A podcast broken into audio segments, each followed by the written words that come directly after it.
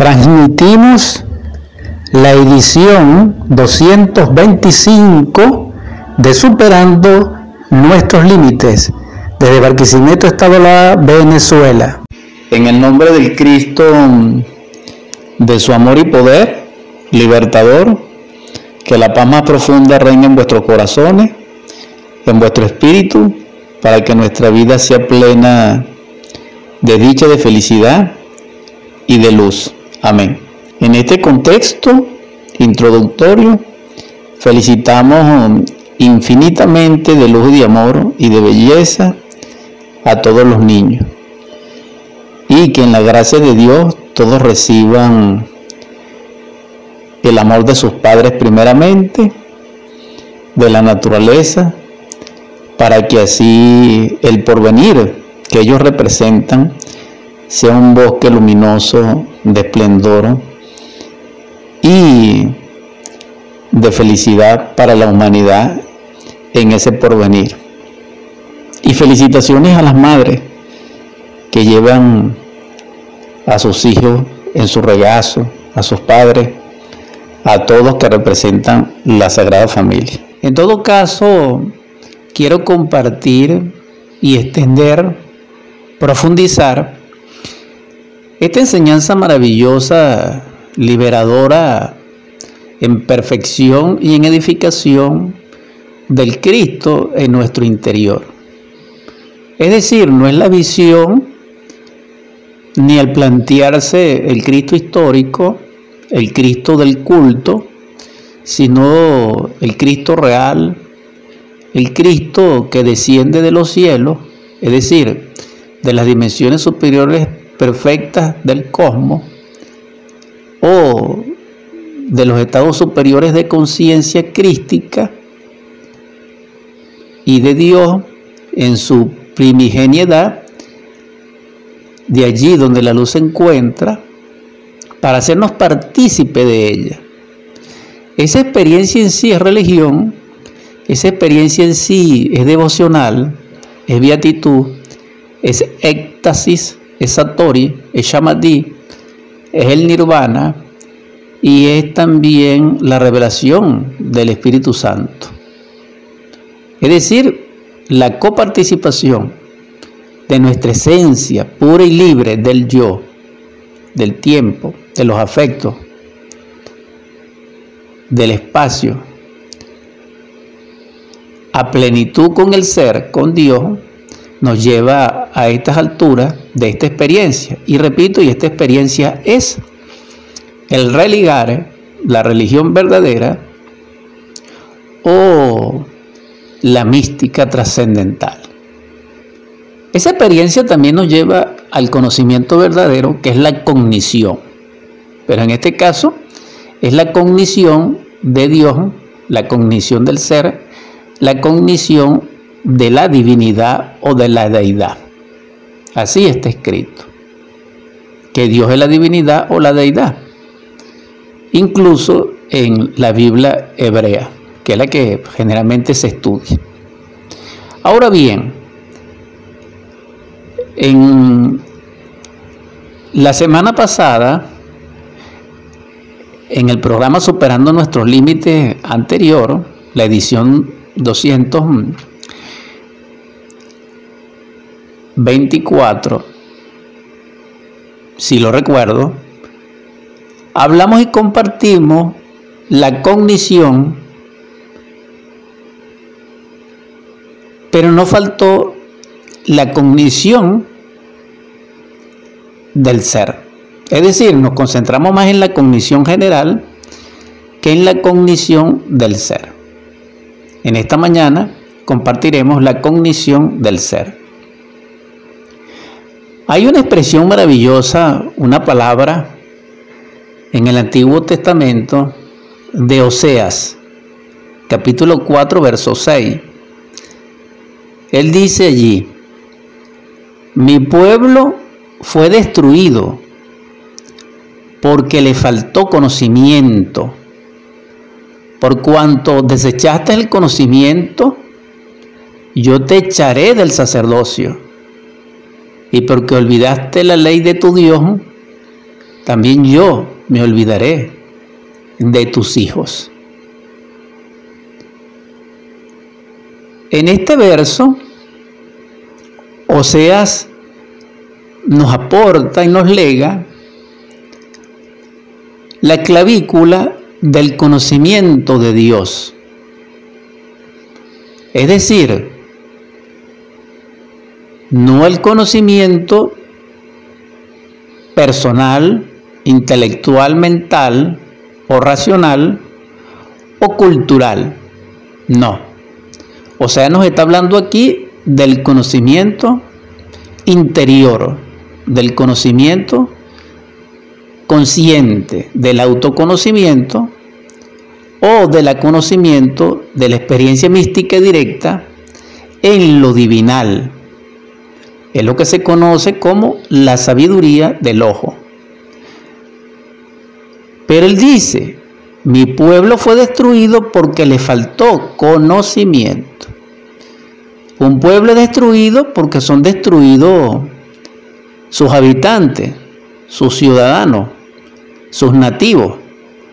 Entonces sí el, el, pueblo es la sumatoria de los nativos o la sumatoria de mm, los que habitan ese pueblo. Lo que quiero afirmar es que el pueblo es en sí las personas. Entonces, en síntesis, si el pueblo fue destruido, fue destruido cada persona, cada nativo, cada ciudadano según Osea, por falta de conocimiento. Destrucción es un tipo de muerte, en este caso. Porque la muerte es manifiesta, físicamente hablando, en multitud de expresiones o de manera o de forma. Pero en este caso, la palabra destruir es una catástrofe, es decir, lo que nosotros mm, de alguna manera imaginamos como apocalíptico o como dantesco. Pero sin embargo, aunque se aproxima esa imaginación por concepto, totalmente no es así. Pero ciertamente cuando se dice, mi pueblo fue destruido, él narra el pasado como ejemplo, como testimonio y fue destruido por falta de conocimiento. Podemos nosotros colegir a nivel de cognición correlativa o basándonos en el proceso analógico de la dialéctica de la conciencia, de que mm, el autoconocimiento, que es el conocimiento verdadero al cual se refiere o sea, es la cognición de lo divinal dentro de nosotros. Cuando alguien en su cognición se relaciona con su propio ser a través de la conciencia, también se, relaciona con el círculo consciente de seres conscientes de la humanidad solar, de la divinidad o de Dios, o de lo que pudiéramos llamar la dinastía solar constituida por la logia blanca o por ese maravilloso sinfín de seres celestiales divino que pertenecen a la escala de Jacob o del orden angelical, arcangelical, seráfico, etcétera, de todos los cultos. De ese conocimiento es necesario tener cognición, porque es el real. No es la cognición del yo, no es la cognición de lo social, no es la cognición, dijéramos, vana del materialismo, no, sino la cognición interior. Esa cognición interior es autonosis, porque ya saben que cognición deviene de alguna manera de conocer en acción de sí mismo. Pero cuando digo sí mismo, en este caso estoy diciendo del ser, de la individualidad sagrada, no de la individualidad persona. Continúa Oseas y dice, por cuanto desechaste el conocimiento, yo te echaré del sacerdocio. Entonces aquí vemos una segunda clave. porque en la primera se habla de destrucción, se habla de muerte, por falta de conocimiento. Pero en esta segunda expresión del mismo verso, sentencia o sea, por cuanto desechaste el conocimiento, yo te echaré del sacerdocio. Entonces, este, esta enseñanza es solamente para líderes espirituales, sacerdotes, pastores, clérigos, etcétera, o es para el general de las personas. Ciertamente el contexto habla para la orden sacerdotal, sin embargo, es más profundo porque la orden sacerdotal verdadera es la orden iniciática según Melchizedek, rey de Salem, rey de pan, sin analogía, sin principio ni fin, semejante al Hijo de Dios. Es decir, un cabir, un logo viviente, y esto es extraordinario, dentro de ese ministerio o dentro de esa orden de Melchizedek, es decir, de la orden del fuego, es que podemos nosotros lograr el conocimiento verdadero. Entonces el conocimiento que refiere Osea es el conocimiento crístico, el conocimiento divino, y ese conocimiento divino, si lo desechamos, si lo rechazamos, Él dice, o sea, lo divinal nos echará del sacerdocio. ¿Por qué? Porque no seríamos ni aspirantes a la ciencia pura o aspirante a la ciencia divina, que es la expresión natural de Dios en la naturaleza visible, como lo dice Pedro a los romanos. Ciertamente entonces, aquel que desecha la gnosis, aquel que desecha el conocimiento crístico, aquel que desecha esa inquietud profunda de su propio espíritu, cuando lo impulsa desde adentro a través de una inquietud, de una aspiración divina, solar, superlativa, luminosa, crística, si lo desecha y lo aplaza, también nosotros seremos echados en ese instante del sacerdocio, es decir, no aspiraríamos a los misterios del fuego. Entonces, todos nosotros estamos llamados, según el Cristo, a la orden del Cristo, es decir, a la orden crística. Para ello necesitamos, primeramente, tener el autoconocimiento del Evangelio crístico, que es totalmente gnóstico, porque es la cognición, y la cognición es conocer ¿eh? del Cristos, es decir, del Cristo cósmico.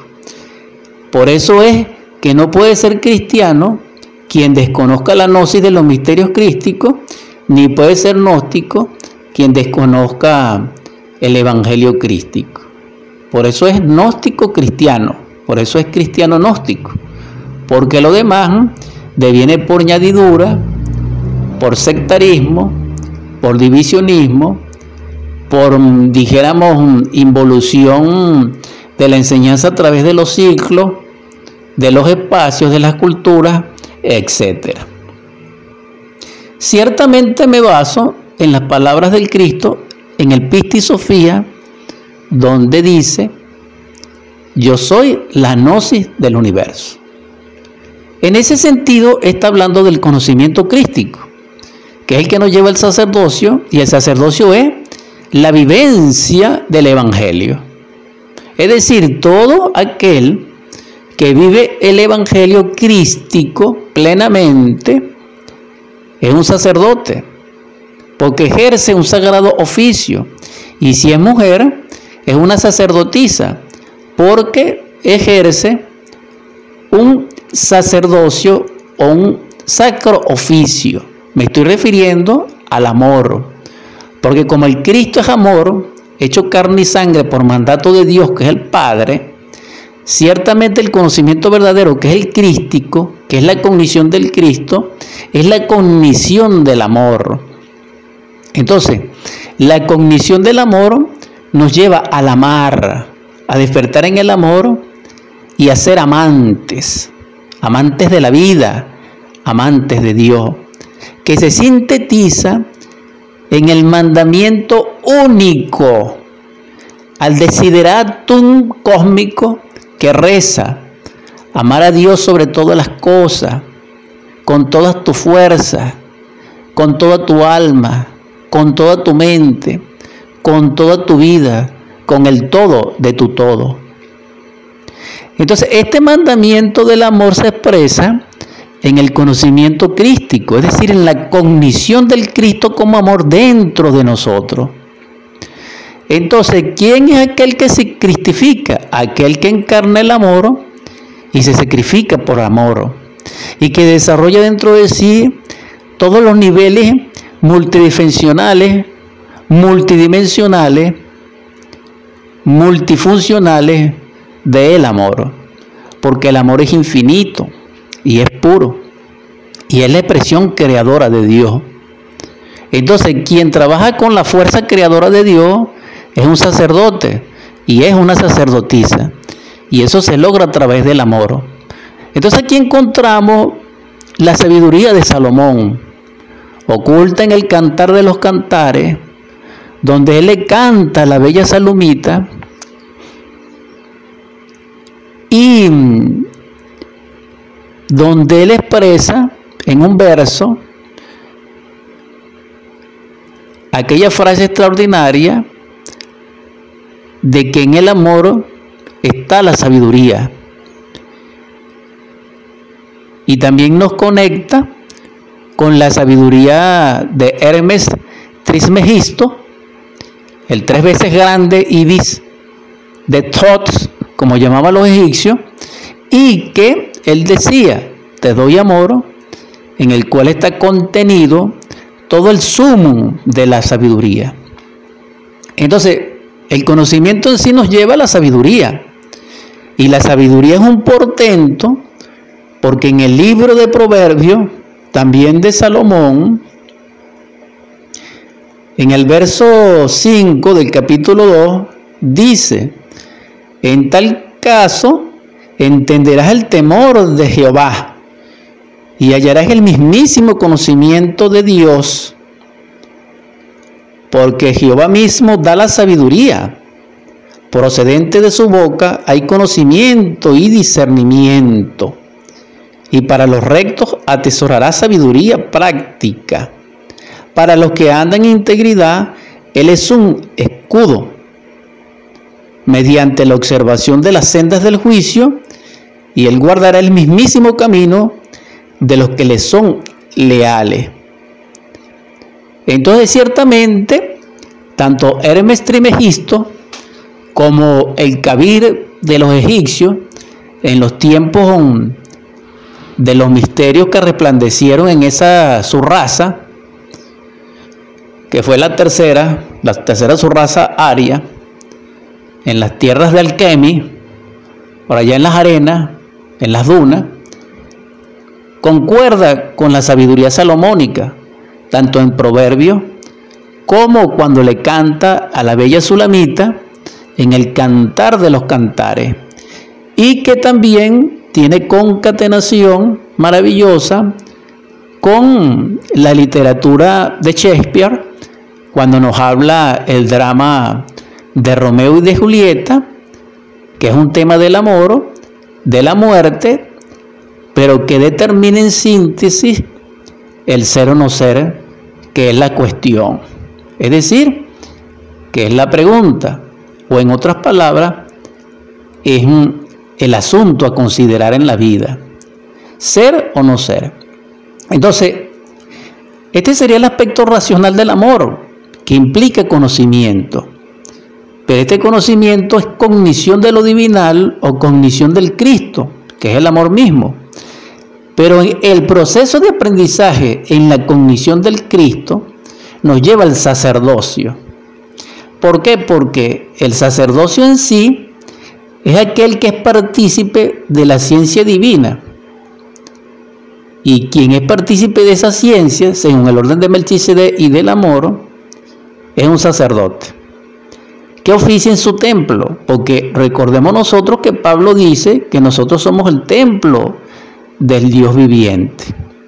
Y por eso él rechaza absolutamente la fornicación y el adulterio y nos eleva a la exhortación de la castidad, de la templanza y de la transmutación del exioge de los misterios antiguos y que se conoce como el gran arcano y que actualmente se conoce como los misterios de la cámara nupcial, que incluso hay un evangelio apócrifo al respecto. Entonces, el sacerdocio implica la deidad, es decir, implica la divinidad, pero también implica em, la cooperación, es decir, el amor nunca es individual. El amor siempre es multiexpresivo porque no es egoísta. Es decir, implica la naturaleza dual o lo que se conoce como el eidolón, el reflejo, o implica la multiplicidad de la manifestación de la vida creadora en su infinitud. Porque el único que puede ser amor es Dios, pero Él es el todo. Y al ser el todo, es único, pero no egoísta, sino que es perfecto. En ese sentido es que refiero la naturaleza dual del sacerdocio. El sacerdocio polarizado en un solo ser es, dijéramos, em, un sesgo de la cultura divinal, porque Dios en su naturaleza, repito, expresa su creación y una liturgia, un rito, expresa esa realidad. Esto es para reflexión de toda la audiencia. Solamente a través del sacerdocio del amor se puede cambiar el mundo. Porque Jesús el Cristo, nuestro Salvador, el adorable, el adorador, el amante de la humanidad, el primogénito de los muertos, el maestro de maestros, le dijo tanto a los rabí como al más insignificante miembro de la sociedad, como mm, la samaritana, debéis nacer de nuevo. Entonces la cognición de lo divinal se relaciona intrínsecamente con el nacimiento segundo. Y quien vive el nacimiento segundo y conoce, porque tiene cognición del mismo, está en pleno sacerdocio. Pero como para nacer se necesitan dos, entonces estoy afirmando y confirmando el misterio dual de Dios para llegar al misterio trino o la Santísima Trinidad. Por eso es que una liturgia, una misa, un acto eclesiástico, polarizado en uno, dijéramos, es un sesgo de lo divinal. Es decir, es una subversión. Así es, en nombre de la verdad. Ahora bien, si el sacerdocio es la cognición del amor en el realismo verdadero de nuestra naturaleza y en el consorcio de nuestra vida, en lo social, el sacerdocio implica en obras al amor. Y aquí aparece la fe. Porque vivirá el justo por la fe. Y mil veces caerá el justo y mil veces será levantado. Ahora bien, La tercera sentencia de Osea, en este capítulo 4, verso 6, dice, también yo me olvidaré de tus hijos. Es decir, en la primera sentencia habla de la destrucción por falta del conocimiento crístico o de la cognición divinal. En la segunda habla sobre cómo desechaste el conocimiento, te echaré del sacerdocio, es decir, vamos a la muerte segunda, porque como no nacemos por segunda vez, entonces moriremos por segunda vez. ¿Quién muere por segunda vez? Aquel que no es partícipe del sacerdocio. Si se estableciera el sacerdocio, se establecería un nuevo orden de mundo, porque entonces la sociedad sería una sociedad donde se expresaría socialmente el sacerdocio de la vida. Es decir, se experimentaría la vivencia del reino del Padre aquí en la tierra, porque le obedeceríamos, porque estamos conscientes en el amor y porque amaríamos a nuestros semejantes. Entonces habría una sola ley, no habría tantos cánones, no habría tantas normas, no habría tantas leyes, no habría tantos códigos de moral, etcétera, sino que habría una sola ley.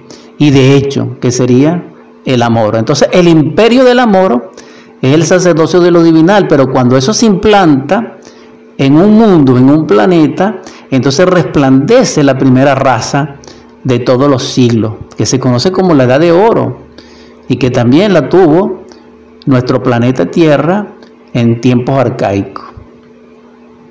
Entonces sacerdocio hace del hogar un templo.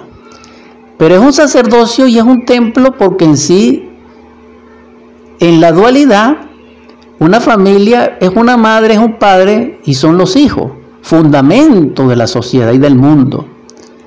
Entonces, el sacerdocio es dual por eso, porque hay una sacerdotisa y hay un sacerdote. En este caso, vemos que hay una fluidez del dinamismo revelador del ser y eso es cognición pura. Pero necesitamos conocernos, porque para que resplandezca esa energía pura y esa cognición, se necesita amar a nuestros semejantes, como amarnos a sí mismos en el ser, en Dios, en el Padre, no amor propio del yo, no. Entonces el sacerdocio convertiría la familia en la sagrada familia. Entonces el mundo estaría lleno de familias sagradas, pero actualmente no. Actualmente nosotros vemos familias disfuncionales, familias que no son familias, dijéramos familias subversivas, que están constituidas por puros mm, polaridades masculinas, que no son masculinas, sino que son infrasexuales. Y entonces realmente dejo esto hasta aquí porque esto es una tragedia. Entonces, el mundo está involucionando en su degeneramiento y va derecho al abismo, a la bichi, al Seol, en estos tiempos terribles del final del Kali Yuga o de la edad de hierro. Y eso lo dijeron hace siglos y milenios los grandes sacerdotes del Maya, cuando dijeron que las catástrofes apocalípticas vendrían cuando nacieran en el mundo hombres de dos días. Y esto es realmente trágico. Entonces la Sagrada Familia resplandecería el amor. Entonces el verdadero templo de la sabiduría es el tálamo nupcial, es decir, una boda. ¿Por qué? Porque el Evangelio dice que el reino de Dios es semejante a una boda. Y en la boda resplandece el sacerdocio del amor. Entonces, esta tercera sentencia, dijéramos, literalmente, de Oseas 4.6, y porque olvidaste la ley de tu Dios, también yo me olvidaré de tus hijos. Esto es terrible porque una cosa es desechar el conocimiento y una cosa es olvidar la ley de tu Dios, porque ni siquiera dice nuestro. Por eso aquí es interesante esta lectura desde el punto de vista axiomático o dándole una hermenéutica esotérica o superlativa o verdadera, o de cognición divinal porque o sea nos está alegando que cada uno de nosotros tiene un Dios interno. Y aquí está clarito, y es maravilloso porque es así, porque también el Cristo dijo que teníamos nuestro Padre y que Él traía la enseñanza del Padre. Esto es algo extraordinario. Quien tenga oído para oír, que oiga. Repito, y porque olvidaste la ley de tu Dios, también yo me olvidaré de tus hijos. Entonces la ley de tu Dios, la primera es amar, porque el decálogo de Moisés se reduce al amor. Y esto es para dar una cátedra, pero no tenemos tiempo. Porque en la anatematización de, de Moisés, por orden de Dios a la humanidad, de los diez mandamientos, quien no cumple uno solo, igual violaba la ley, como si fueran los diez. Entonces el Cristo en el nuevo pacto de la redención trajo el amor que está sobre los diez mandamientos, porque quien cumple el amor, perdón, quien cumple en el amor o quien ama, trasciende la ley, y al trascender la ley, no hay pecado, no hay error, no hay consecuencia, dijéramos, negativa o perturbadora y en todo caso se mantiene la paz, la justicia y la misericordia. Así actúa la ley. Entonces la ley de tu Dios es ámate a ti mismo, ama a Dios, ama a tu Dios y ama a tu semejante con todas las fuerzas de tu alma, pero en el ser. Entonces quien olvide esa ley es por egoísta, es por crueldad, es porque están dando en los caminos del odio. Entonces él dice, también yo me olvidaré de tus hijos. Entonces aquí vemos una relación maravillosa, que es otra clave, entre la descendencia, es decir, nuestros hijos, y obedecer al amor. Porque la consecuencia de la crueldad es la crueldad el desamor, etc. Entonces, si nosotros olvidamos a Dios porque no le amamos, nuestros hijos, también a nosotros, nos olvidarán. Es decir, caerán en ese anatema bajo la ley de Dios de la justicia, no de la misericordia.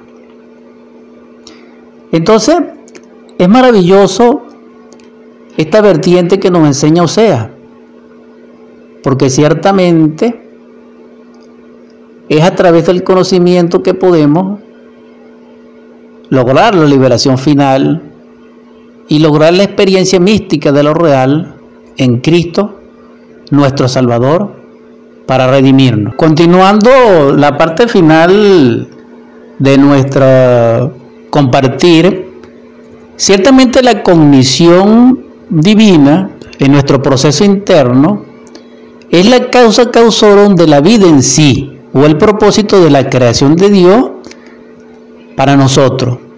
Es decir, nosotros somos creados por Él para que llevemos el perfeccionamiento, el almacenamiento y la conciencia de la vida que él hizo manifiesta fuera de él mismo. Por eso el ser es el ser y la razón del ser es el mismo ser. Pero ese ser necesita autoconocerse en su propia creación. Y ese es el misterio del demiurgo creador.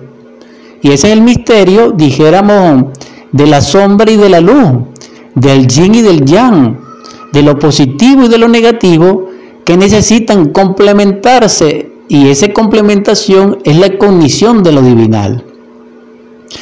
Ahora bien, Proverbios 9:10 dice en esa cognición, el temor de Jehová es el principio de la sabiduría y el conocimiento del Santísimo es la inteligencia. Entonces aquí vemos la diferencia que hace Salomón, es el rey más sabio y más rico que la tierra haya visto, o que haya habitado la tierra, de que sabiduría es una cosa, inteligencia es otra. Pero la inteligencia y la sabiduría no tienen que ver con el funcionamiento lógico racional o con los argumentos mentales o con el intelecto. No. Es decir, son atributos del ser, de la conciencia ambas. Entonces, eso que fulano es inteligente, que la inteligencia emocional de fulano, no, es un error porque mm, está escrito así según Salomón. Bien. Entonces, si, si la cognición divinal tiene como fundamento dos columnas olímpicas que la soportan, que son la sabiduría y la inteligencia, y esto está descrito y aquel que lo sepa, que sepa la cábala pura de, los hebreos a través del árbol sefirótico sabrá que digo lo correcto. La sabiduría y la inteligencia serían las columnas que sostienen a la cognición de lo divinal. Pero esa sabiduría tiene como principio el amar a Dios, que aquí utiliza la palabra temor. Pero aquí la palabra temor tiene una connotación especial antigua, porque actualmente claro que el temor es el yo del miedo, pero en aquellos tiempos el temor era como, como el respeto inherente al amor desde el punto de vista de la obediencia. Entonces, para que zanjemos este asunto, el principio de la sabiduría consiste en amar a Dios sobre todas las cosas, porque aquel que ama, digo, respeta honra, tributa y obedece. Pero aquel que no ama es un hijo rebelde. En ese sentido sumamos la segunda sentencia de Proverbio en Salomón, cuando dice, y el conocimiento del Santísimo es la inteligencia. Cuando hablamos aquí del Santísimo estamos hablando del Espíritu Santo, que es la fuerza fuerte de toda fuerza. Pero el Santísimo es en sí positivo y negativo, varón hembra o macho hembra o, o yin yang, porque él es el Espíritu Santo. Y el Espíritu Santo tiene en su decantación de la vida hacia la materialidad, hacia la creación, en la naturaleza, un aspecto femenino, que es la gran madre. Y esa gran madre que le rinden todos los cultos verdaderos es el que porta el conocimiento, es decir, la cognición. Y en este caso la gnosis es la develación o revelación que deviene del Espíritu Santo por vía de la cognición crística. Y esto es algo extraordinario. Por eso Salomón dice, inteligencia y sabiduría. Dame la corona, espíritu de Malchut. Conducidme entre las dos columnas, etcétera, etcétera, etcétera. Hay otra vertiente maravillosa sobre la cognición de lo divinal que tiene que ver con el conocimiento, pero eh, trato de conseguirla en estos momentos y realmente no la consigo. Pero se relaciona con el conocimiento crístico cuando Pablo hace la advertencia al respecto. Porque por falta de cognición crística vamos a la muerte segunda. Y el camino a la muerte segunda, el camino al abismo, el camino al Ave, al Seol, está empedrado con buenas intenciones. Todos tenemos buenas intenciones.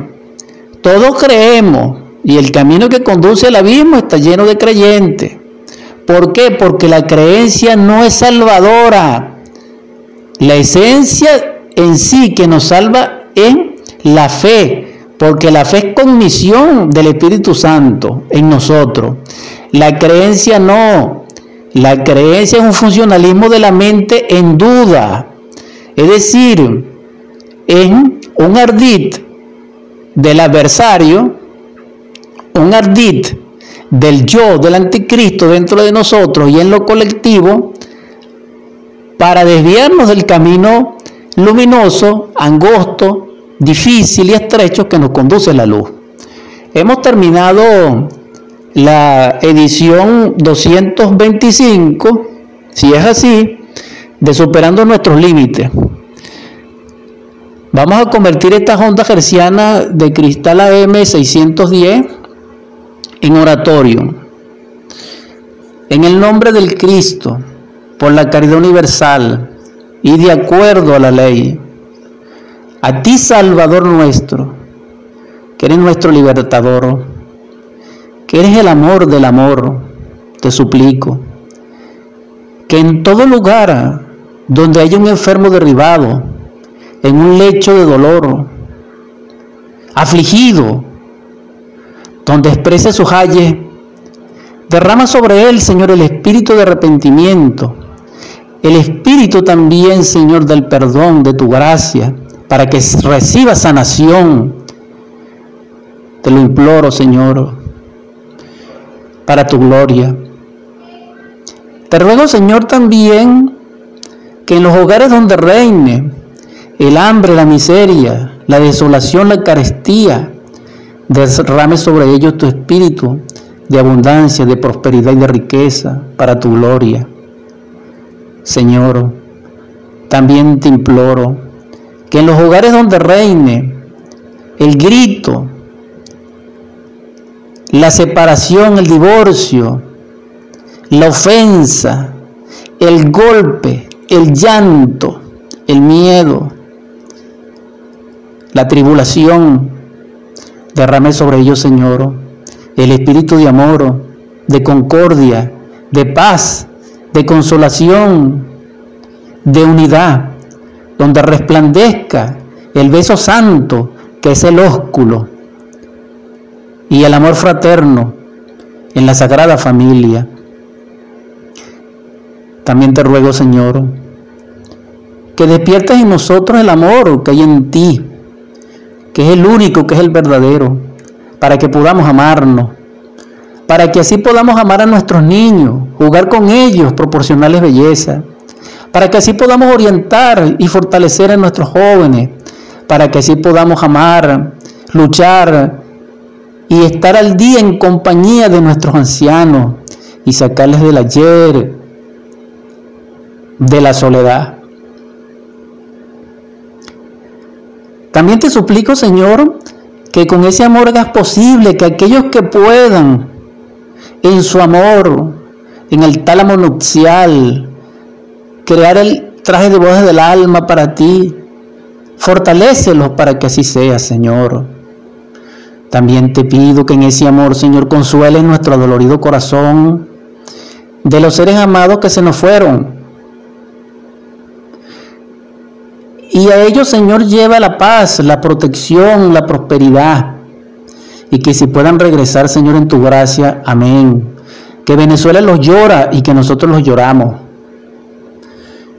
También te pido, Señor, muy especialmente en estos instantes, en tu gracia infinita, por la misericordia, en el nombre del Cristo, por la majestad del Cristo, por el poder del Cristo, por la caridad universal y de acuerdo a la ley, Señor.